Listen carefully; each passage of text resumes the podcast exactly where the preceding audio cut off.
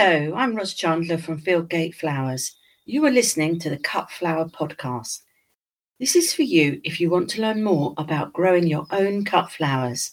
We'll cover loads of subjects, things like siting a patch, your soil, manure and compost, seeds and germination, perennials and biennials, foliage, and so much more. We'll have some exciting guests along the way. Thank you very much for listening. So, hello, things to do in the cutting patch in November. For me, there's no such thing as putting the garden to bed. Um, there isn't a time of year where the garden goes to bed. Um, it's a nice thought, but I, I know it refers to just clearing it up and putting it away for the winter. But to be honest, there's so many winter jobs to do to prepare for next year that it's never put away for the winter. So I wanted to go through some some jobs that you could perhaps look at doing in November. So, first of all, sowing and planting. Bulbs should preferably have been planted earlier in the autumn. That's everything except tulips and crocuses. Um, the time to plant tulips is November, when the temperature starts to drop a little and the soil loses some of it, some of its heat. These bulbs can be planted right up to the end of November if the weather is mild, before the soil loses all of its heat. Tulips thrive in a colder soil, and hence November is better for these and you sometimes can avoid tulip fire by doing this. Number two, have a little tidy, prune, cut, and divide. November is your time for soil preparation. Soil can easily be damaged, so make sure you dig up any unwanted plants and turn your soil while it still contains some summer heat. Protect any bare patches of soil. You don't really want anything to be bare in the winter. Um, protect it with mulch or compost or leaf mold or even plastic sheeting. This will make the soil easier to plant or sow into next spring. Because we grow on a large scale, we use lots of landscape fabric. We use very good landscape fabric that we can use again and again, and it just keeps the weeds at bay. They always say that you know when your spring has arrived when the weeds start coming.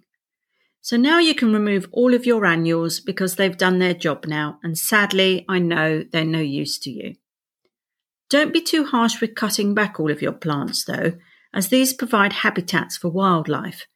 And cutting them back too much will mean they don't have homes for the winter, so perhaps consider that one too. It is a still a good time to lift and divide overgrown clumps of herbaceous perennials. Do cut back the yellowing foliage of herbaceous perennials and lift and divide overcrowded clumps to maintain their vigour. Number three, leaf mould. This is something we've been doing a lot of this year, and a good purchase for collecting leaves are leaf hands, um, and they do what they say on the tin. Leaves can be found in almost any garden, and they're perfect for adding to both mulch and compost once your leaf pile has transformed into mould, and this can take quite a long time, so you need to be patient. Firstly, separate your leaves and keep them in a garden container or a bag, or create a little heap in the corner of your garden. Here at Fieldgate, we created this little bay, I suppose. We had four um, wooden poles and we put chicken wire around it and we're putting the leaves in it. The bacteria that break down the leaves um, needs oxygen to work, so that's why we leave ours in the open. If you collect them in a bag, do make sure you puncture it a few times. Number four, plant protection. Most plants are, are fine in the UK, but do watch things like ferns. We always fleece our ferns. Protect plants that are borderline hardy, such as agapanthus, with either a thick mulch of straw or garden compost. We move out our agapanthus we're growing in pots because we find that is better than out in the patch. And we tend to move them to the back of the house, which is really quite sheltered. And unless it gets really, really cold and we have another beast from the east, we will leave them outside and if it gets really cold, we might either cover them with a bit of fleece or we'll move them into the tunnels. You just need to watch that. If you're leaving your dahlias in the ground, be sure to cover them with a thick layer of compost. We have in the past um, used carpet and straw, but we have a feeling that this encouraged slugs this year. We're not sure, we're not scientifically proven. We had always done carpet and straw, but this year, for some reason, we had more slugs than normal. So I think we're going to cover this lot with compost. And that's an, another thought. If you're going, if you've got horse manure or cow manure that's well rotted and you've um, got it on your land, which is amazing, perhaps it's best to test it first before you actually put it on all your plants. So what we do is we have two tests. We've got one of cow manure and one of horse manure, and we've put some seeds in and we're looking to see if they grow. And they have. And then we're looking to see if the leaves are damaged, which fortunately they're not. So we know our compost is well rotted, it's ready to use, and that things will grow in it. The worst case scenario, if you put compost on your plants and actually in some way the compost has something in it or it has, destroys the plants in some way, um, that's really quite upsetting. So I would perhaps do that little test as well. Propagation, root cuttings can still be taken now and throughout the winter. Things like perennial poppies, mullein, um, verbascum, and phlox are suitable examples. Um, I would do that. Root cuttings can be taken. I love verbascum, so I would do lots of that. Mulching, number five. Apply an autumn mulch to protect plants that are borderline hardy. we've talked about that. Plants like agapanthus. The plant's own leaves of a Kniphofia can be tied up and used as protection for the crowns underneath. Clay soils can be workable in the autumn as they are no longer baked hard, but not yet sodden and sticky with winter wet. Mulching will help to improve and maintain the soil structure. So if you have a clay soil, the winter is a great time to try and improve that. Number six is plant your bare root roses. Now is the time to plant your bare root roses, trees, and shrubs, and plants are entering their winter dormancy and can be planted out now and left to establish over the winter before bursting into life in the spring.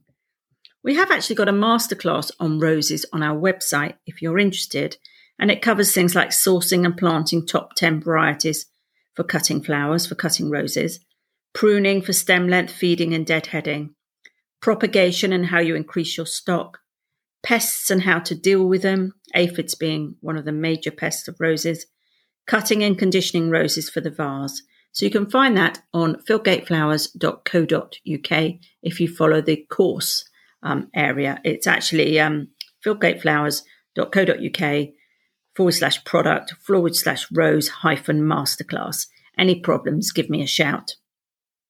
Back to dahlias to lift or not to lift. Um, if you're going to lift your tulips, do so after the first frost. What we find is when you go out one day and it'll be a nice sunny day and you'll go down to your patch and you'll be having a look and all your dahlias will be black. This means the frost has attacked them, so they're ready to have some work done on them. So you can either um, dig them up, clean them off, store them in dry compost, sawdust, all sorts of different ways of, of um, storing them um, in a frost proof place. Mice like them, so just be a little bit careful with that one. Here at Fieldgate Flowers, we tend to leave about 80% in the soil, but we make sure they're well covered up. And the 20% we lift, we propagate.